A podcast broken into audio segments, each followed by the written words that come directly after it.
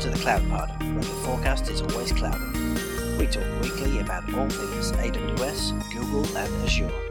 We are your hosts, Justin, Jonathan, and Peter. Episode twenty-one, recorded on April thirtieth. The Cloud Pod exceeds quarterly listener expectations. Good afternoon on this final day of April. How's it going, everybody? Hey, going all right? Hey, Justin, how are you? It's going really well. It sounds like a little under the weather today, Peter. Yeah, I hope I don't sound too stuffy, but finally caught up to me. Great. Well, I do have a guest for us this week. Uh, I'd like to introduce Ian McKay, if you'd like to uh, say a few words. He's uh, coming live to us from the Amazon Summit in Sydney, Australia. Hi, everyone. Ian McKay here. Uh, I come from uh, Sydney, Australia. Um, today I'm at the Sydney Summit. Uh, we're recording this the day after Uh, Innovation Day, but the day before the first day of Summit. So uh, it's pretty good so far. You get a bit of uh, robotics uh, action going on and some talks from some local businesses uh, that's doing cool stuff in cloud. Awesome. Yeah, we had ours here in Santa Clara a few weeks ago, and it was uh, it was always a good time, as always, and uh, it's good to see, you know, a few announcements at some of these summits, and uh, it is only midway through summit season, so the summits are continuing in a big way. All right, well, let's get into a quick bit of follow-up. Uh, so last week we talked about Apple and uh, Apple's usage of Amazon Web Services, apparently to the tune of thirty million dollars a month. Um, reports came out after those articles broke that that's actually a reduction. Uh, apparently, in twenty seventeen, Apple spent seven hundred seventy-five million dollars in Amazon spend, and that's actually, they've cut it down in half. Uh, apparently, this is all driven by Apple's desire to reduce uh, their reliance on third-party vendors, uh, and they're planning to spend over ten billion dollars in data centers over the next five years. So a pretty huge investment on them. So that's, you know, that thirty million dollars a month is a chump change compared to the amount of money they're spending on data centers right now. Wow, I wonder if they're going to move into um, into the hyperscaler space and start offering their own services. That's a lot of money to spend just for their own infrastructure. I mean, it's probably what getting if it, if they're used if they're investing in actual data centers, they're amortizing that over twenty, thirty years. If they're if it's just hardware, it's still five years, so probably shrinks pretty quickly. Yeah, I mean, it, it, apparently there was an issue where they were providing data onto Google's uh, infrastructure, and they were told, uh, you know, that their data wasn't going to a certain data center. Then that data center apparently caught on fire, and they found out that their data was not where it was supposed to be. So Apple, uh, you know, in their interest of uh, privacy, is definitely interested in reducing some of their reliance on on the cloud providers. But you know, they still are hiring a lot of people in the cloud. They're hiring, it's like they're still doing a lot of investment there, but it's like they're going to try to go for a really strong hybrid play that allows them to maintain their privacy requirements as well as their data sovereignty as needed. I think they'd want to obviously own their own infrastructure to a certain degree, but also, um, you know, build that system where they could be zero trust with those partners and still leverage their services. Yep, it'll be interesting to see what they do. And I would love for them to come out with a, a cloud service to do things like iOS builds, because uh, right now that's not something you can run on A W S or Google or anybody else. Um, iOS builds are very particular to Apple hardware, so I wouldn't mind being able to get that from a cloud provider. All right, let's move on to uh, the news this week. So the first uh, story out of the gate is Ford has apparently partnered with Amazon to build cloud service connected cars. Uh, this is a new cloud-based service uh, built by their partner Autonomic, uh, and this will be hosting the transparent Transportation Mobility Cloud. Uh, this is a system designed to be used by any brand of cars. It is agnostic uh, to allow them to handle telemetry, cloud image data, uh, communicate with each other, and just overall improve the autonomous vehicle industry. Uh, Andy Jassy said on this, the collaboration with Ford and Autonomic transforms the way automotive consumers and partners develop connected vehicle cloud services. If you say so. It seems like everybody's starting up a autonomous car business right now. Yeah, it's interesting because Amazon also mentioned this. Uh, they did a partnership with V W uh, sometime a couple months back. I think we talked about it briefly on the show as well. So, you know, Amazon, I think, is just becoming the platform that all these companies are using for IoT and connected devices. And the legacy automakers are all excited about announcing partnerships with Amazon and this new platform that really has no adoption yet. Since its partnership with Ford, uh, they can write it in Rust. Oh. Very nice. I think it's definitely a play that Amazon have been looking for for a while. They've had reference architectures for connected vehicle solutions for a while, and this is exactly what they wanted. And now they got the satellite infrastructure too. Well, they're going to launch the satellite infrastructure too for um, uh, which could be the um, the endpoint for all these ground stations.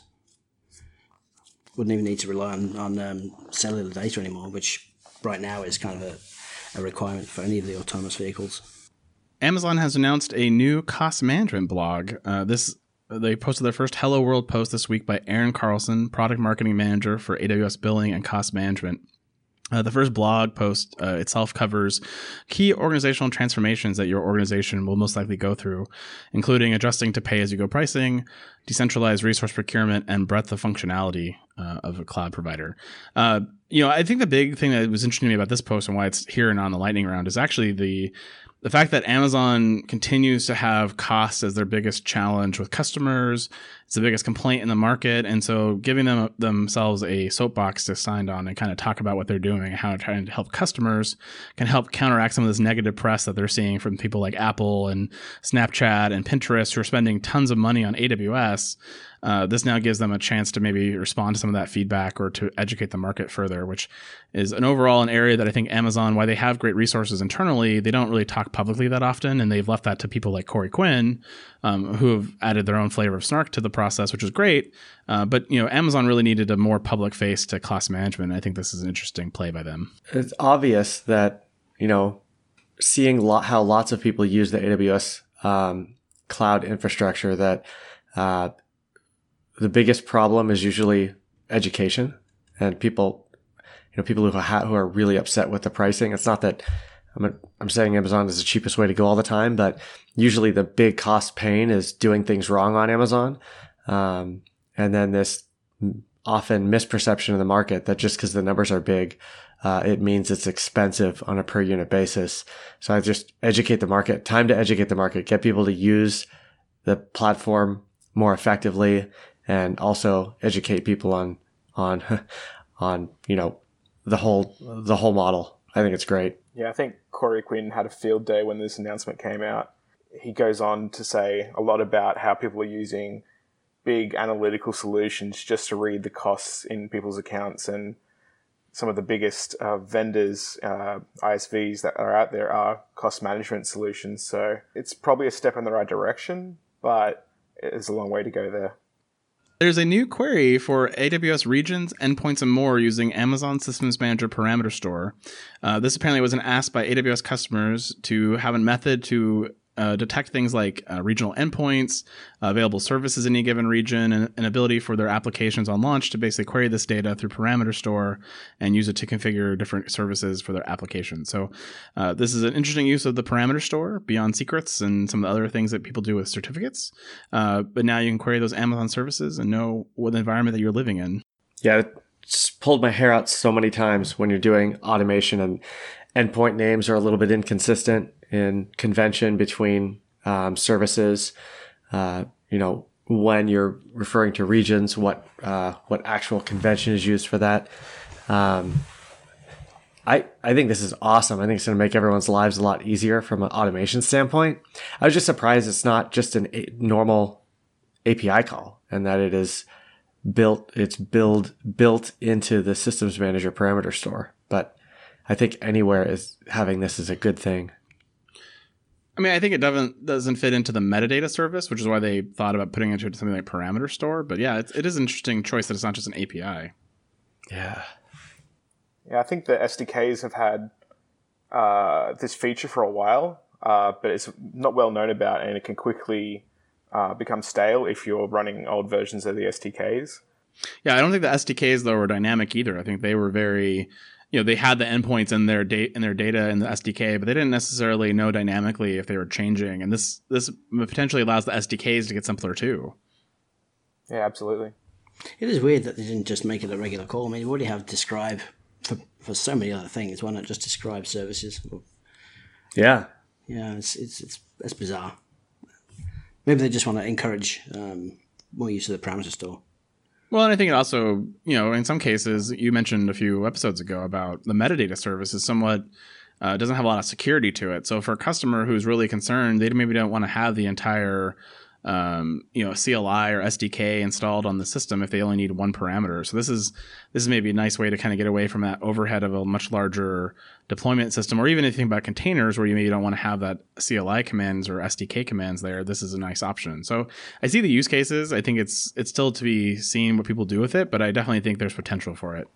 You know, I wonder if it's I wonder if it's because they see the potential for people to use this at a very high um, a very high rate, and they don't want people to get throttled with their standard A P I calls. And so by putting it in a parameter store, Amazon can charge for it, which means you could use as much as you would like, which is nice actually from my perspective, because nothing worse than having a service that you can't buy more of, like um, A P I calls. Yeah, it's very true. We get away from A P I limits too. That's yeah. a good good call out. It's almost Amazon's own metadata about their own services. So maybe they're going to expand the use of Parameter Store to, to keep more information about their own services in there. I mean, maybe they can put uptime in there and uh, or service availability. I, th- I think I, I think we'll see more of this. I think this is a this is a sign that we're going to see more of more of this kind of thing. Maybe maybe they can move tagging to Parameter Store. Yeah, exactly, exactly. And and I've, something I asked asked for a long time ago was. Um, the ability to like store metadata about my accounts in the account somewhere. I mean, you can't tag an account. Um, so maybe this is the maybe this is going to be their, their solution. Keep it yeah. in the Parameter Store. Well, and it definitely solves some of the confusion we were seeing too between Systems Manager parameters and Secrets Manager too. Like, you know, this is a much much more robust service than just secrets, but it has a different use case, and potentially these secrets aren't secret. They're just things you need to know. Yep. All right. Well, it's uh, Peter's favorite time of the year. It's earnings season as usual. And we luckily uh, recorded this uh, in time for all three of them to announce their earnings before our next recording. So let's start with uh, Microsoft, uh, who started the earnings season this year. They uh, posted thirty point six billion dollars in revenue powered by their cloud division. Uh, they rebounded from a rare revenue miss in Q two, exceeding Wall Street expectations for its third quarter. Uh, this revenues of thirty point six billion dollars is up fourteen percent from the same quarter a year ago. And cloud revenue reportedly was up twenty-two percent to nine point seven billion dollars, powered by seventy-three percent annual revenue growth in their cloud business. So that is big growth for the number two player in the cloud space. I just can't help but wish we could see the Azure number instead of the cloud revenue number. Yeah, yeah. I, I wish it was lumped in with Office three sixty-five and server and a bunch of other stuff. But yeah, real interesting. Hey everyone, Jonathan here. I just wanted to take a minute to thank the cloud consulting gurus at Foghorn for helping make the Cloud Pod possible. These folks truly get it. Cloud consulting experts since two thousand eight, they are premier tier partners with A W S, Google Cloud Platform Silver, and Microsoft Azure partners. From multi-cloud to containers to moving full production workloads to the cloud under the tightest compliance, Foghorn's team of full-stack cloud engineers have been there, done that, gotten the t-shirt, and are ready to share their experience with you. If you're in the market for some talent to supplement your team, visit www.fogops.io slash thecloudpod. www.fogops.io slash thecloudpod. Foghorn, the promise of cloud delivered. Amazon revenue then uh, followed up Microsoft with uh, they're apparently approaching eight billion dollars uh, in Amazon revenue in the first quarter, up forty-one percent compared to the prior quarter uh, last year. Uh, income was up two point two billion dollars as well, up fifty-five percent from last year. And A W S growth basically represents a continued forty percent increase uh, year over year. Uh, margins were steady thanks to improved efficiencies inside A W S data centers, C F O Brian Olszewski said. Every percentage utilization gain in our data center is worth tens of millions of dollars, he said. Very interesting money quote from their earnings. Wow, that's a huge amount. Yeah, and at that at that size of a business that they're still growing at forty percent um, annualizes. That's what it should look like. That's what a booming industry should look like. Well, and if you think about the some of the statistics that were coming out a couple of weeks ago about the cloud market, they're saying they've only they've only penetrated enterprise I T at ninety, you know, ten percent of the market. So there's still ninety percent of the market still left to be tapped into by these three players, and that's just a huge amount of growth that they all have still available to them. And it's coming from somewhere. Where is it coming from? So it's coming at somebody else's loss. I mean, yeah. Yeah, definitely. Someone else is uh, is impacted. Maybe we'll talk about them a little later. Yeah, and over the next couple of years, with opening more data centers in um, more remote parts of the world as well, which I, I don't see Microsoft doing. They're going to soak up a bunch more business. Uh, yeah, definitely. Microsoft has a lot more um, domestic regions than A W S has. Uh, and then, of course, Alphabet uh, finished up the earnings season on Monday uh, with a pretty uh, – they had a lot of problems in their earnings. They, they don't break out cloud revenue, so we won't be able to talk really about a lot of that. Um, but basically, they had slowing revenue growth uh, heading into this quarter, uh, profit of six point six billion dollars or nine dollars and fifty cents a share. Uh, down from thirteen thirty-three a share a year ago. They did point out, though, that they did have a one point seven billion dollars E U fine uh, that reduced them from eleven fifty a share to that nine fifty a share. Um, revenue rose seventeen percent, but was overall slower due to Google product changes, industry lull in ad and marketing spend, and changes in YouTube ad systems. Their other revenues, which does include the cloud, uh, did have a revenue rise of twenty-five percent, uh, up to five point four five billion dollars, um, and they the C F O stated that the cloud is the third major driver of revenue growth behind mobile search ads and YouTube ads.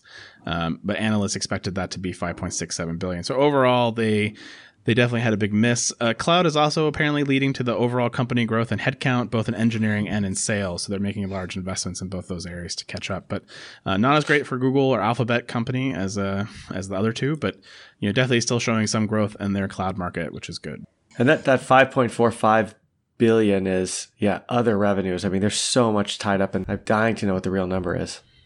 Oh, I I assume it's some, uh, you know, half or a quarter of it actually, because yeah. It's in that group. But I mean, that's I mean for you know only being in the market really as a serious contender to both A W S and Azure, it's not a bad bad place to be. But they definitely need to pick up the pace, which is why I think they have that growth in both engineering and sales headcount. Uh, A M D EPYC-powered Amazon E C two T three A instances have been launched. Uh, this is very similar to the current Intel-based T three instances.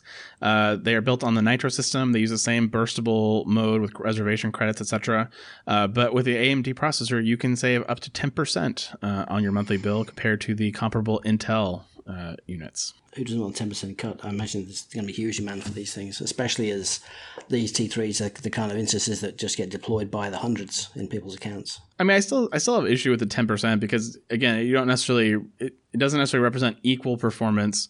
Um, you may actually see a degradation in performance greater than ten percent. So you still need to test your instances and really make sure that they you know, they meet what you require. But, uh, you know, for teams that can use these T threes and they like the burstability of them, you know, that ten percent may be a big number when you talk about the th- hundreds or thousands of these units you're deploying at any given time. So it's definitely, there's a market for it. I just don't know that it's exactly a ten percent wash that you need to kind of do the math. Just speaking of testing your instances, it's probably worth noting that a lot of these regions don't have full coverage for these T three A instances. So you might find that they're in one or two of your three availability zones. So just what, something to watch out for. Yeah, they're definitely being rolled out pretty slowly across the different regions. And you know, they, you're if you're not in one of the main U S regions, definitely uh, check your console and your A P Is before you, you move on to the uh, to using them. Uh, did the did the uh, parameter store contain this kind of information, or, or, or did they not go into uh, E C two instance types? I know they had services, but I don't know if it was more detailed than just wow, E C two. That's a good question. Yeah. I think it did. I, if I remember in the examples, they showed that particular use case as an example. Oh, okay. Yeah, that's hugely valuable, right? When we're yeah automating the spin-up of things in different regions, but not knowing what instances are available. Oh, that's cool. Okay, I can definitely see a use for this now, for the parameter store now. Yeah, I mean, so many workloads are, you know, people are looking for the, I need a couple C P Us, I need X amount of RAM, and no one's doing any performance evaluation at all. They just need the box there. So I, I can see tons of people moving over uh, to the A instances and chopping their bill and, and probably not hearing a word from their um, their internal customers who requested the provisioning of the box. Yeah, I mean, the network performance on these T three instances and even the T twos is not the best. And so I don't know anyone would want to actually use these things in production for any kind of heavy-duty workload. And if, you know, so I don't know. Um, I'd be curious to see if anyone is actually using these things in production. I, I assumed that they were more a, um, a development phase kind of thing. And so who really who really cares about performance at that, that level? Well, your performance engineering team probably does. Oh, well, they, they should be testing on the, on the um, production configuration. Uh, apparently over in Ian's neck of the wood, we have a new Amazon region. The new Asia Pacific Hong Kong region is now open for business. This is the eighth region in Asia Pacific. Uh, with this launch, A W S now has over sixty-four availability zones within twenty-one global geographic regions. Uh, this is just one of many regions that's going online in the next few years. We talked about Jakarta a few weeks ago, but there's still Bahrain coming, Cape Town, and Milan all on the docket to be launched in the next few years. So big growth in the data center space. Uh, it looks like most of the main services, the core E C two services, are available to you, uh, except for Beanstalk, uh, Kubernetes, and X-Ray will be available sometime in the next month. Uh, and this is the very first region to utilize the new opt-in methodology for regions. Uh, we talked about a few weeks ago on the show. Um, this now basically requires you to enable the region in I A M. Uh, this apparently had some interesting side effects on the internet, as many people were complaining about their A P I calls that didn't expect uh, to see, you know, basically these weird error messages were not being uh, handled properly.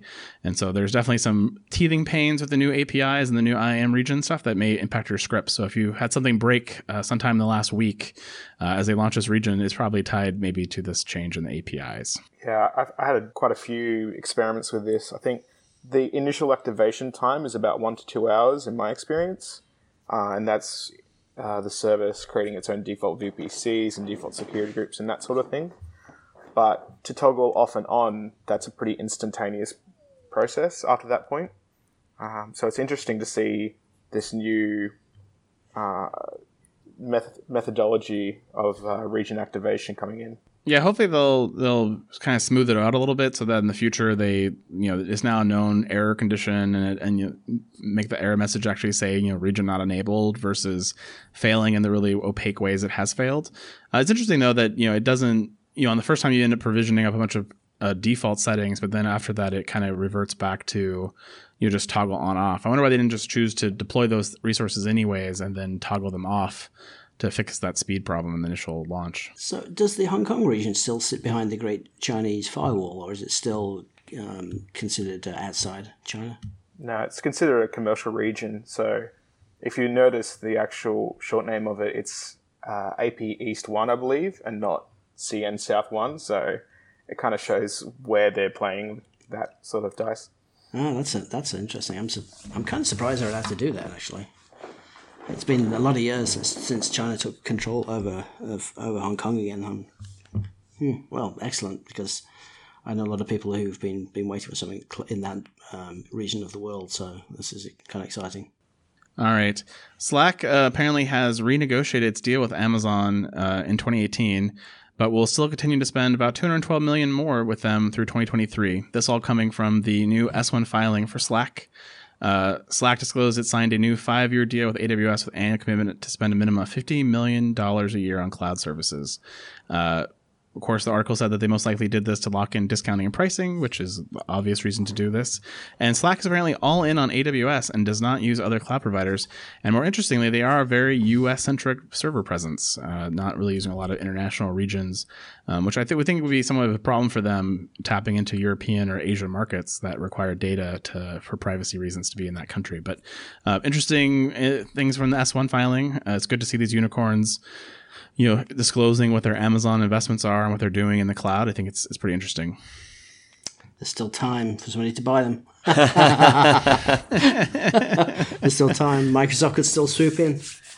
They could. They did call out Microsoft as their their biggest and only competitor. Yep. uh, in their S one filing. I didn't notice that for you. But uh, I, I don't know if the, even if Microsoft wanted to buy them, I don't know that the Justice Department would let them if they're considered to be the biggest competitor. Hmm. We have to concede that point. It's not WebEx, huh? There are other players who may be interested in owning this technology, like Cisco, um, in particular, comes to mind that, you know, would be interesting. But so far, no no acquires, Jonathan. I think it's going public before it gets bought. Is is yeah. Slack as popular in Australia, Ian, as it is here in the U S?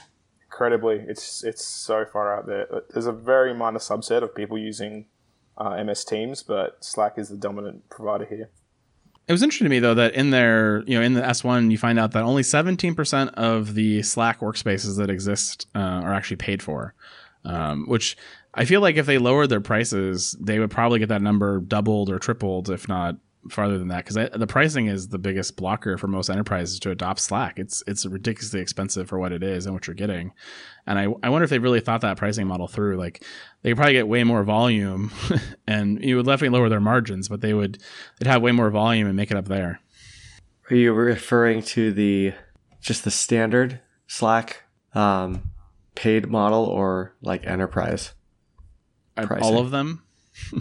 I don't mind the standard one. I, you know, for our company, we, I, I think it's one of the best bang for bucks we get out of a, um, a tool. I mean, if you add in all of the free users that you get, I think it's, I think it's pretty reasonable. I think the enterprise one, I've heard it gets, gets pretty pricey pretty quick. It does. But I mean, when you compare it to their biggest competitor before, which was HipChat, which was charging you two dollars a user per month per year.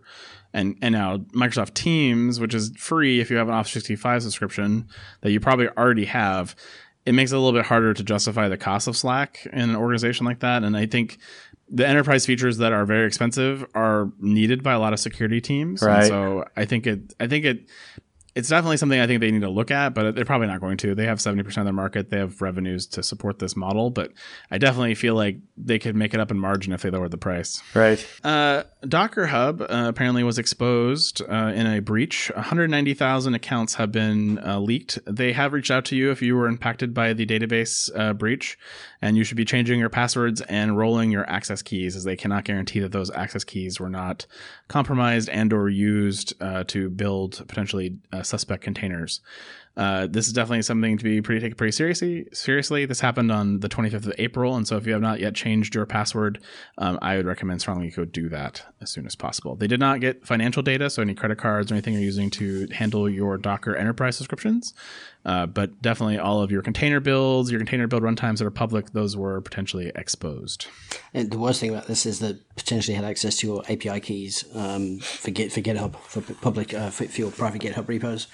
So if those keys were stolen, then potentially your uh, intellectual property could be stolen, or at risk at least. So make sure to rotate the um, the GitHub machine keys as well. Microsoft also uh, did an update on this as well. They uh, they are indicating that their images on Docker Hub are safe if you're using them, the .NET Core or any of the Windows images.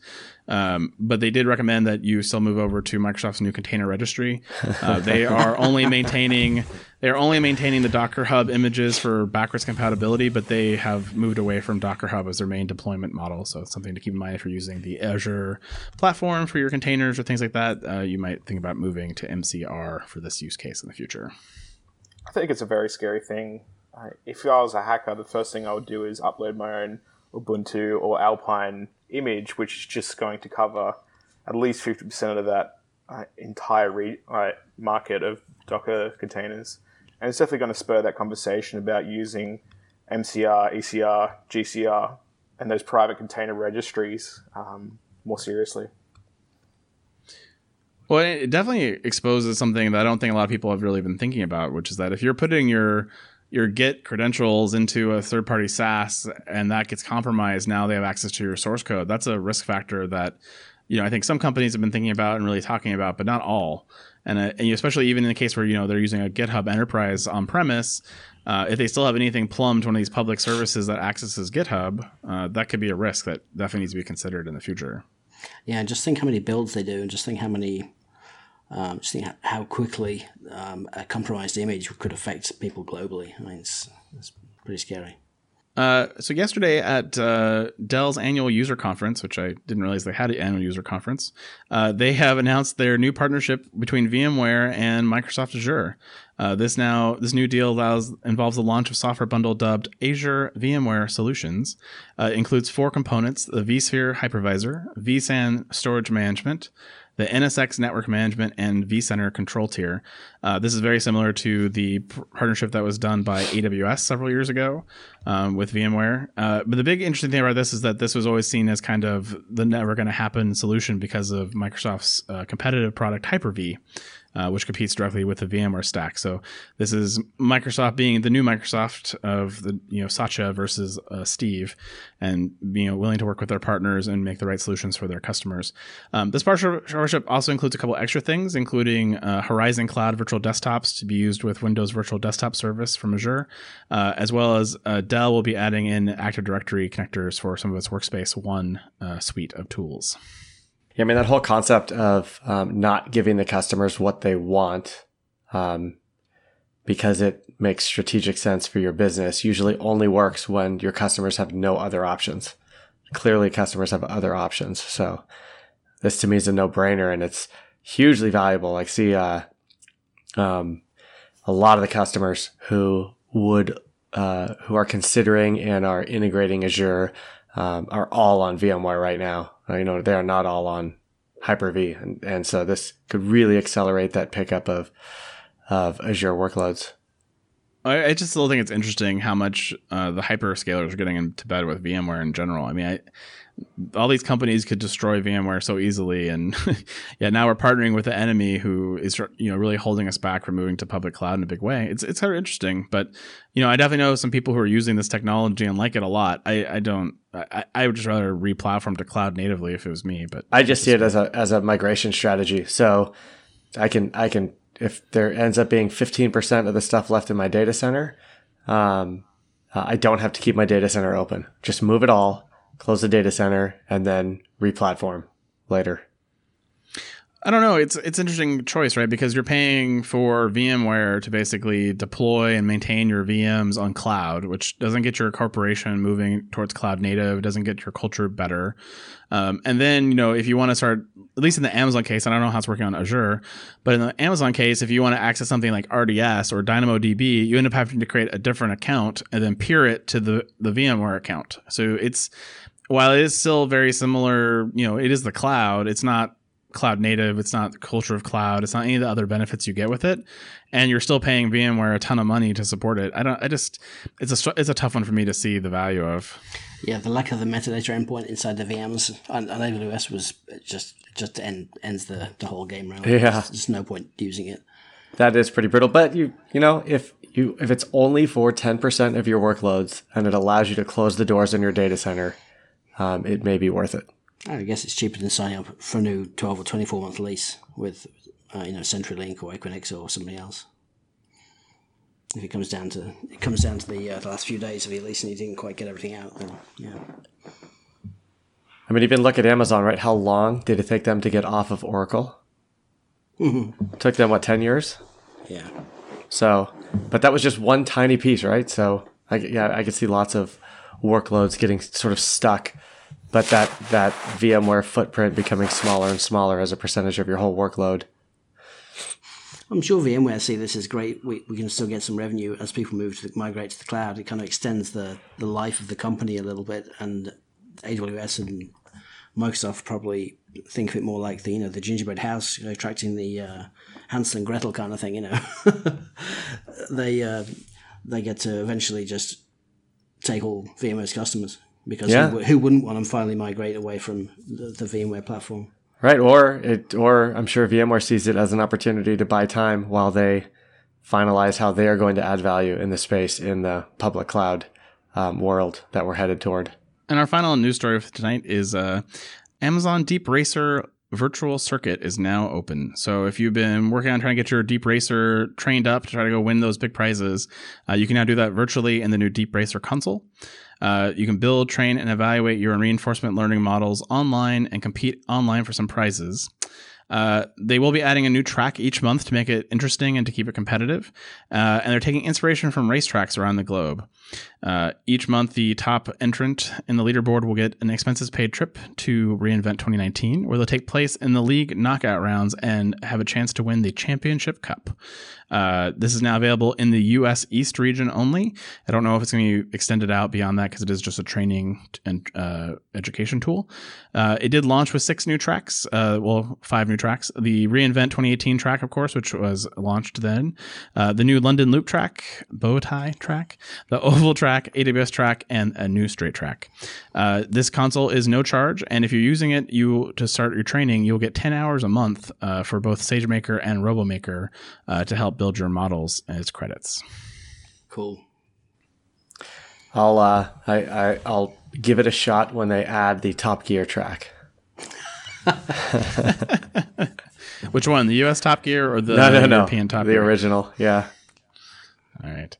Uh, Ian, is there a uh, Deep Racer track in Sydney this week? Absolutely. I think there's two in Sydney this week. Um, I know a lot of the enterprises have their uh, even set up their own tracks within their, you know, banking lobbies or that sort of thing. So it's definitely something that uh, particularly our region is very interested in. And I would be surprised if the top leaderboard wasn't knocked off and uh, the next day or two.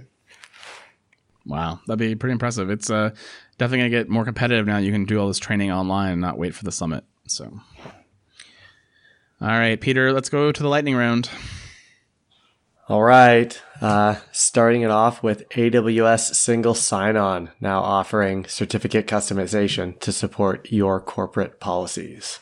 I mean, how do you have a single sign-on solution that doesn't support custom certificates to do auth to other services? Like, it seems like such a miss for an M V P that this is now, you know, six months after the service launches, they're now releasing this. Amazon E K S supports E C two A one instances as public preview. I'm guessing you might have something to say about that, though, Jonathan. It's great. The more A R M, the better, really. There you go. Yeah.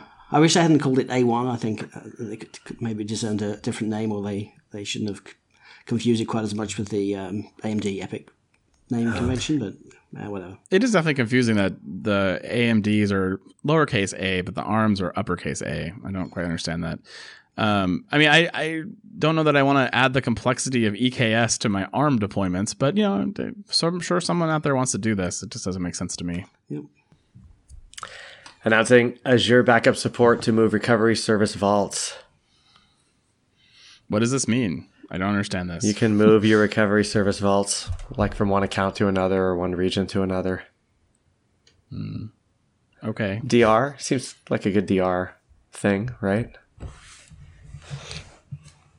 By the way, Ian, I don't know if you know, you're you can just chime in with something quippy or a single comment. You know, this isn't really. Yeah, you're you right. Talk about I, in the. I, I will. It's just not these ones. I see. It's not just me.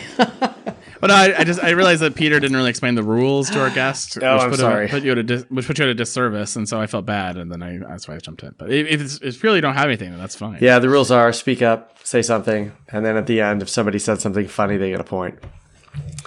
Um, I'll, although only one person gets a point. Okay. Um, you can now optimize performance using Azure Database for Postgres recommendations. The recommendation is move to S Q L Server. Oh, wow. Amazon R D S now supports per second billing. I just don't understand this. It's R D S is one of those services I really don't think is short-lived down to the sub-minute. So this this announcement just doesn't make any sense to me. I, I have two thoughts on it. One is, do I have to pay for the twenty-five minutes it takes to stand up the R D S instance? And then number two... Who's ding. the poor guy? Ding, ding, ding. Uh, who's the Who's the poor guy who had to negotiate with Oracle the licensing at a per second level? Like, that just sounds awful. Does it support all of them? It, so far, I believe it does. You'd imagine that conversation in the in like the normal world uh, would be pretty easy. It's like, hey, we're going to divide the number of uh, seconds. We're going to divide the minutely cost by the number of seconds and, and be done with it. But there's a ten minute minimum charge when the instance is created, so maybe that's maybe that's what they're using to cover the, the spin up time. Um, there you go. A W S Service Catalog announces tag updating. Tag, you're it. A W S specifies the I P address ranges for Amazon DynamoDB endpoints. So I have a public service announcement to all my friends out there in the Amazon world. If you have chosen to take your application and you have decided that you'd like it to publicly talk to an endpoint of DynamoDB on the internet, I would really strongly look at your security practices and really take a hard look at yourself in the mirror and say, is that really what you want to do? Because I'm not sure it is. And I don't think it's a good idea to have I P addresses for DynamoDB endpoints on the internet that you're accessing from your apps on premise without a V P N in the middle. Just me. I'm just putting it out there. I don't recommend it. But if you're going to, it's good to whitelist. Not that it prevents anyone else from getting to it, oh, but you know, fine. Hey, you're whitelisted. It's fine. Efficiently scale M L and other compute workloads on NVIDIA's T four G P U, now generally available on Google's G C P. Well, they're a leader in machine learning. They should have it G A'd. Yeah. Yeah. Amazon have had this uh, known as in the works for quite some time, saying they'll support one to eight G P Us, but now they just have to play catch up with Google, especially with them pushing their Elastic Inference service, um, which allows them to map G P Us arbitrarily to instance types. But they definitely have to play catch up now. Imagine how much it costs when they do something like this. Uh, the more the more regions they have, the more availability zones they have.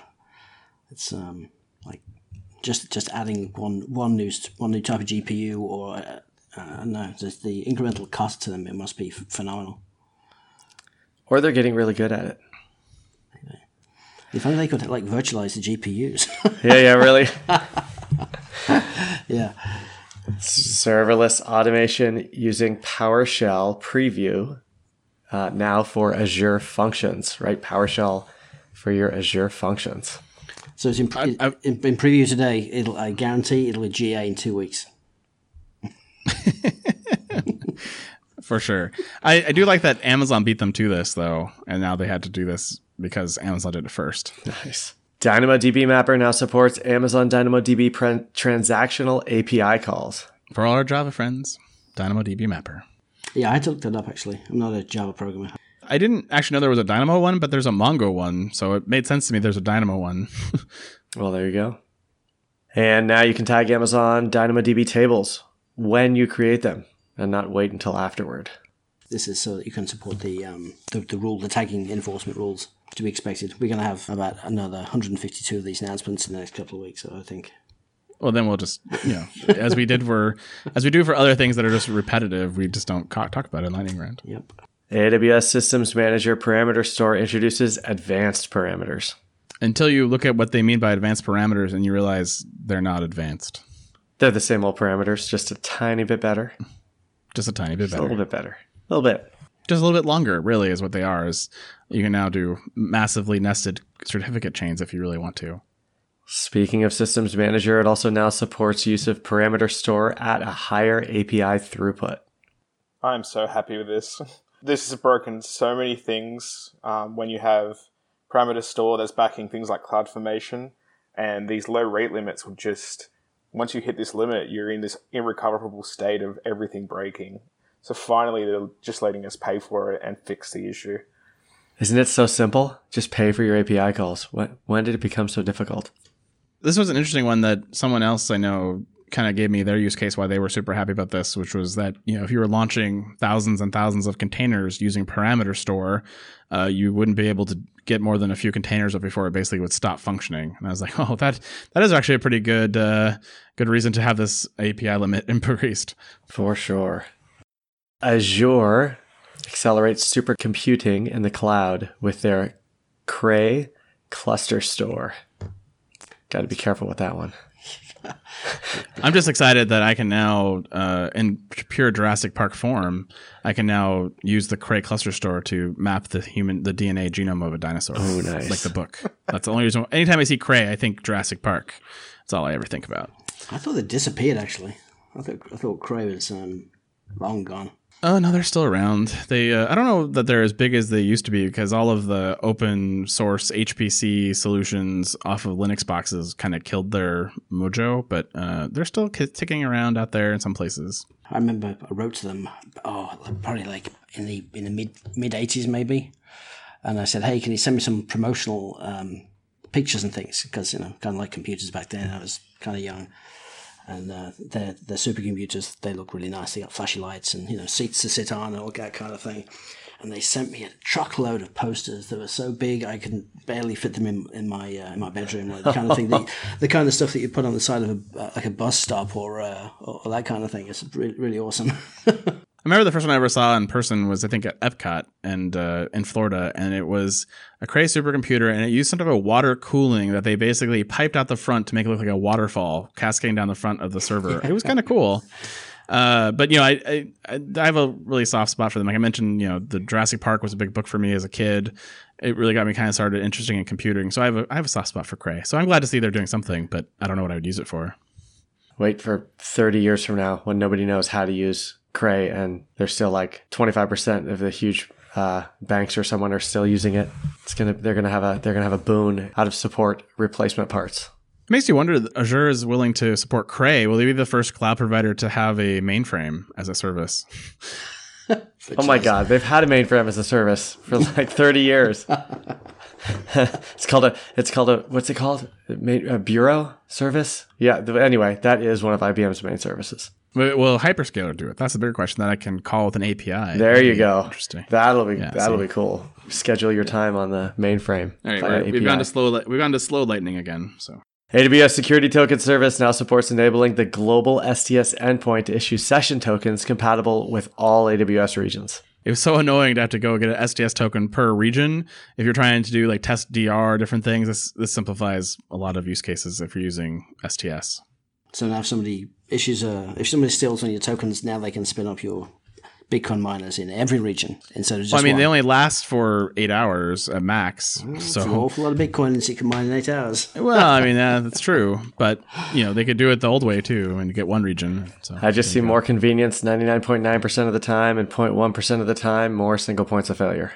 I wish there's more visibility into the into the temporary tokens that get issued. Like you, you could go to a console and list all the tokens that were currently active and currently issued, and when they were going to expire. Because right now, somebody can issue issue a um, a token, and you have no idea. And the only way to, I mean, it's it's pretty difficult to stop them from working once they've been issued. It's worth noting that they still recommend to use the regional S T S endpoints for latency reasons. I think a lot of people will just ignore that advice, though. Yeah, probably. Well, I definitely wouldn't use it for my apps, but I think for my use case, what I need to do, I would just use the global one because I don't care if it takes an extra couple seconds. Let's finish up the lightning round. A W S Elastic Fabric Adapter is now G A. All right. Uh, S Q L Server wins it, Justin. Awesome. Good job. Yes, victory is mine. All right. Let's go on to the main event. All right. So today for Cool Tools, we have Ian McKay. We previously talked about his... Um, oh, hell, what did we talk about before? Console recorder. That's right. We previously talked about the console recorder. And he's, he's um, in, here in person on the show today to talk about his new tool, Forma two. So over to you, Ian. So console recorder came out, I think, in episode five for you guys. Um, and you guys talked about it, and I had, got a lot of great feedback from you. And I got a lot of good feedback from the community around it as well. Um, it was a really interesting experiment into new ways of doing infrastructure as code. One of the big pieces of feedback that I got is that there are other developers aren't using the recorder, or they forget to record, or they're doing lots of different iterations on it. They just don't want to record every single thing. So can you do this for existing resources? And because of the way console recorder worked, where it was recording your network traffic, that was just not a thing. It was a purely passive tool. So I started to look into what things were out there, and um, the A W S Cloud Forma tool Um, was out there, and it was made back in twenty eleven, uh, and I had a look at it again, and it doesn't seem like it's changed one single bit. Yeah, that's correct. Yeah, it's still outputs. Because no one used it. Yeah, that's true. Still outputs in JSON. It still requires an instance spun up in the account, and yeah, that's it's it's a very depressing thing. So I decided that I'll jump in and make this new product called Forma two, and what Forma two does, it allows you to select from the existing resources in your account, and it runs completely in the browser and uses the uh, A P I endpoints just to query it through the JavaScript S D K. Um, so right now it supports one hundred percent of the CloudFormation types, minus a couple of exceptions, um, same for Troposphere and the C D K primitives, and about halfway through doing the Terraform types as well. Um, has a lot of cool features, as has, has the Uh, intrinsic function support, so it can ref or get attribute or sub from previous selected resources in the template. And you can search the entire account by keyword as well. So if you scan the entire account and you just say, I want my dev app or something similar to that, I can select from all of them and add it directly into a, a template. Very cool. We had a play with it. Yeah, it's awesome. They must have put a lot of work into that. Yeah, it's. I think console recorder took me about four months to do, um, because every single uh, A P I call, every single transaction is manually mapped. Um, doing it again, I halved that time. I got this done in two months. Nice. Um, you get a lot of lessons learned from the original time you do this. So, um, yeah, and it's it's fun. It's a much more traditional way of doing it. Like the the S D Ks calls don't change, but the console changes all the time. So it feels like a much more stable way of doing it. I love the output. I I, um, I used uh, Cloud Forma was like the first thing I did when I started using A W S and wanted to learn about CloudFormation, and it was so painful, um, both to use it as well as uh, I, I didn't like the output it gave. Uh, and this this I could imagine using almost as simply a shortcut to uh, um, to learning and, and prepping, if, even if I'm writing my own stuff from scratch. Uh, almost like a super, super quick templater. I love the output. It's, and the interface is so fast. Everything just works really smooth. I love it. Yeah, I was thinking the same thing. The original CloudForm was horrendous. Even even if you just had a few resources in your account, it's like they deliberately obfuscated the output. You know, the resource names were just crazy. And um, th- this is really, really nice. And I, I totally agree. I would almost be tempted to to start using the console to create things, do things, just so I could not have to type H C L or some or CloudFormation um, manually. So what's what would be involved in um, like adding extra output support for this? Like, do you have some kind of like internal model of, of these resources? Every single resource um, comes out as uh, a track resource, uh, and that can have um, a bunch of uh, internal identifiers and uh, sort of a property map of each individual one. So uh, what the property map is for uh, CloudFormation is obviously not the one for Terraform, but I can just add these as we go. And it's similar to the same way we did uh, console recorder as well. Um, same thing for the uh, the return values as well. So the ref and the get attribute um, identifiers are all different as well. So they have their own individual maps. What's next? Oh, God. I think one of the biggest issues I had with this, um, and I was very surprised by it, is this cause problem. Um, you'll notice if you start to use Forma two, one of the first things it does is to Um, prompt you to use this to install this small browser extension, and the reason for that is that more than fifty percent of the service endpoints in Amazon, so that's like S three to A W S or things like that, doesn't actually have call support. Um, so natively, a website cannot call out to the service endpoints uh, and be allowed to do that within a browser context. And I was super surprised by this, so I had to create this sort of browser extension to bypass that limitation, um, which is unfortunate because I, I did want this to have a native experience. You can use it without the browser extension. You're just not going to have the full service coverage.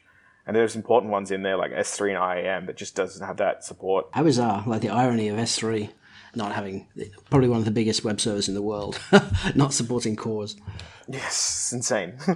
Yeah, well, at least the A P I for not supporting cores. Yeah, yeah. It seems, it seems and the, kind of the big problem with this is that because each service team is individual, if you want to fix this problem, you have to raise one hundred P F Rs or service requests. And then try to get them prioritized by the product management yeah. and everything else. So good luck to you on that. Yeah. So we should get everybody listening to raise a P F R. Yeah, one each. Yep. Oh, God. What made you choose CloudFormation, Terraform, and Troposphere? I mean, CloudFormation is kind of obvious, but why, why Terraform and Troposphere? And have you had requests for others uh, at this point? Uh, yeah, I, I think it's really hard to gauge the market as for which D S Ls are most popular. Like, I think CloudFormation is definitely first, and Terraform is definitely second at this point, although people would argue that one. Um, Terraform has had a massive boost, in my opinion, in the last twelve months, just because of their resource coverage and the flexibility of their D S L. Troposphere has always been around, and I think that's... It's less used, but it's one of those more, I guess, easier to map um, outputs as well. Um, and C D K support for the TypeScript um, CloudFormation primitives is in here as well.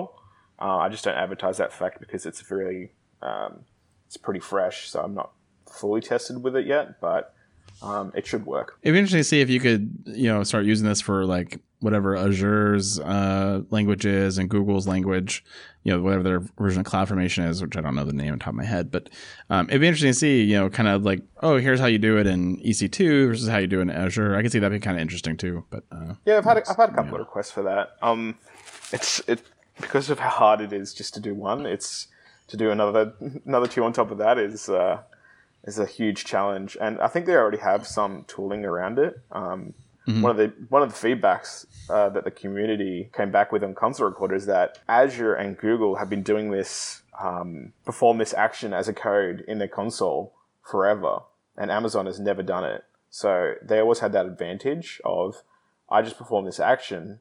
By the way, here is your uh, C L I call or S D K call to do that same thing, and Amazon's never had that.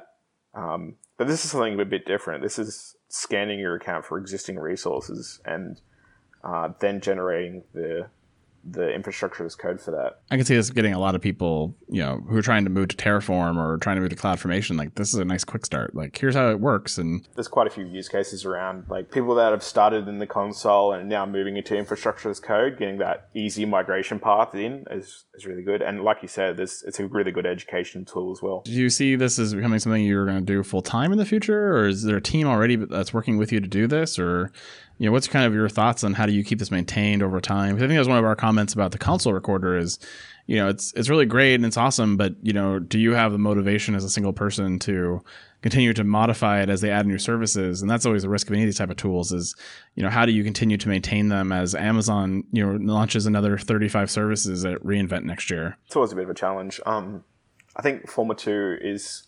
significantly easier to maintain because there is well-documented S D K calls that can associate with this.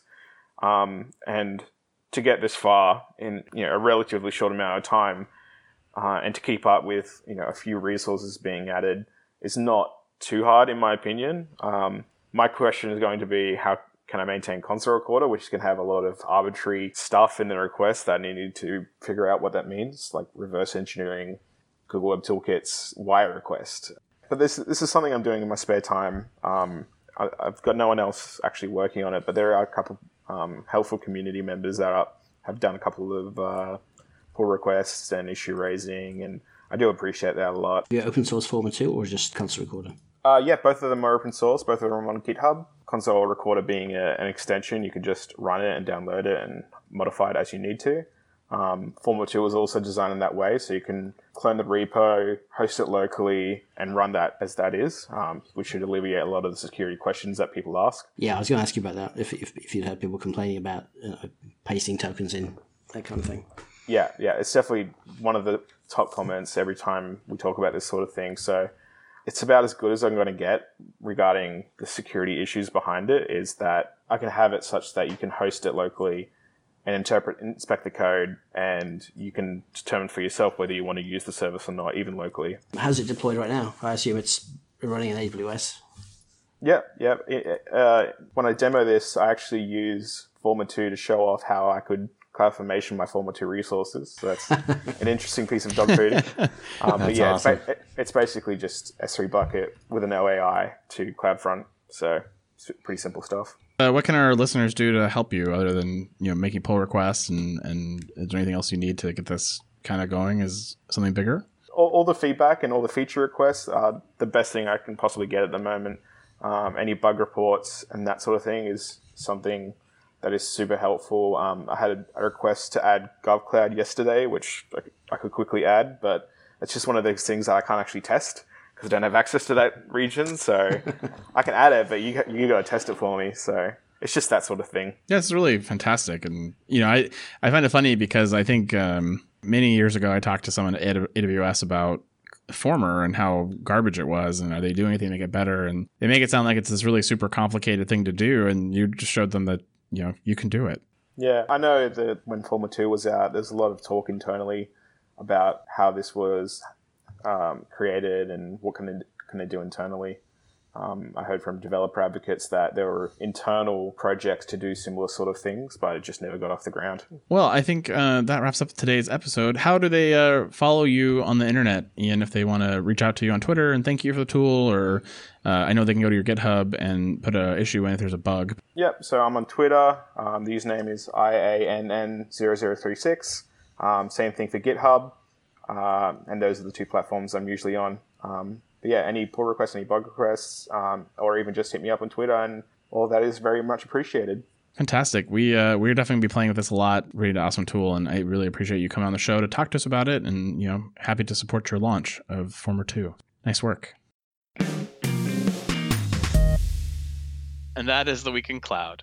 We'd like to thank our sponsors, Foghorn Consulting. Subscribe today on iTunes or wherever you get your podcasts, and tweet us your feedback at hashtag the Cloud Pod.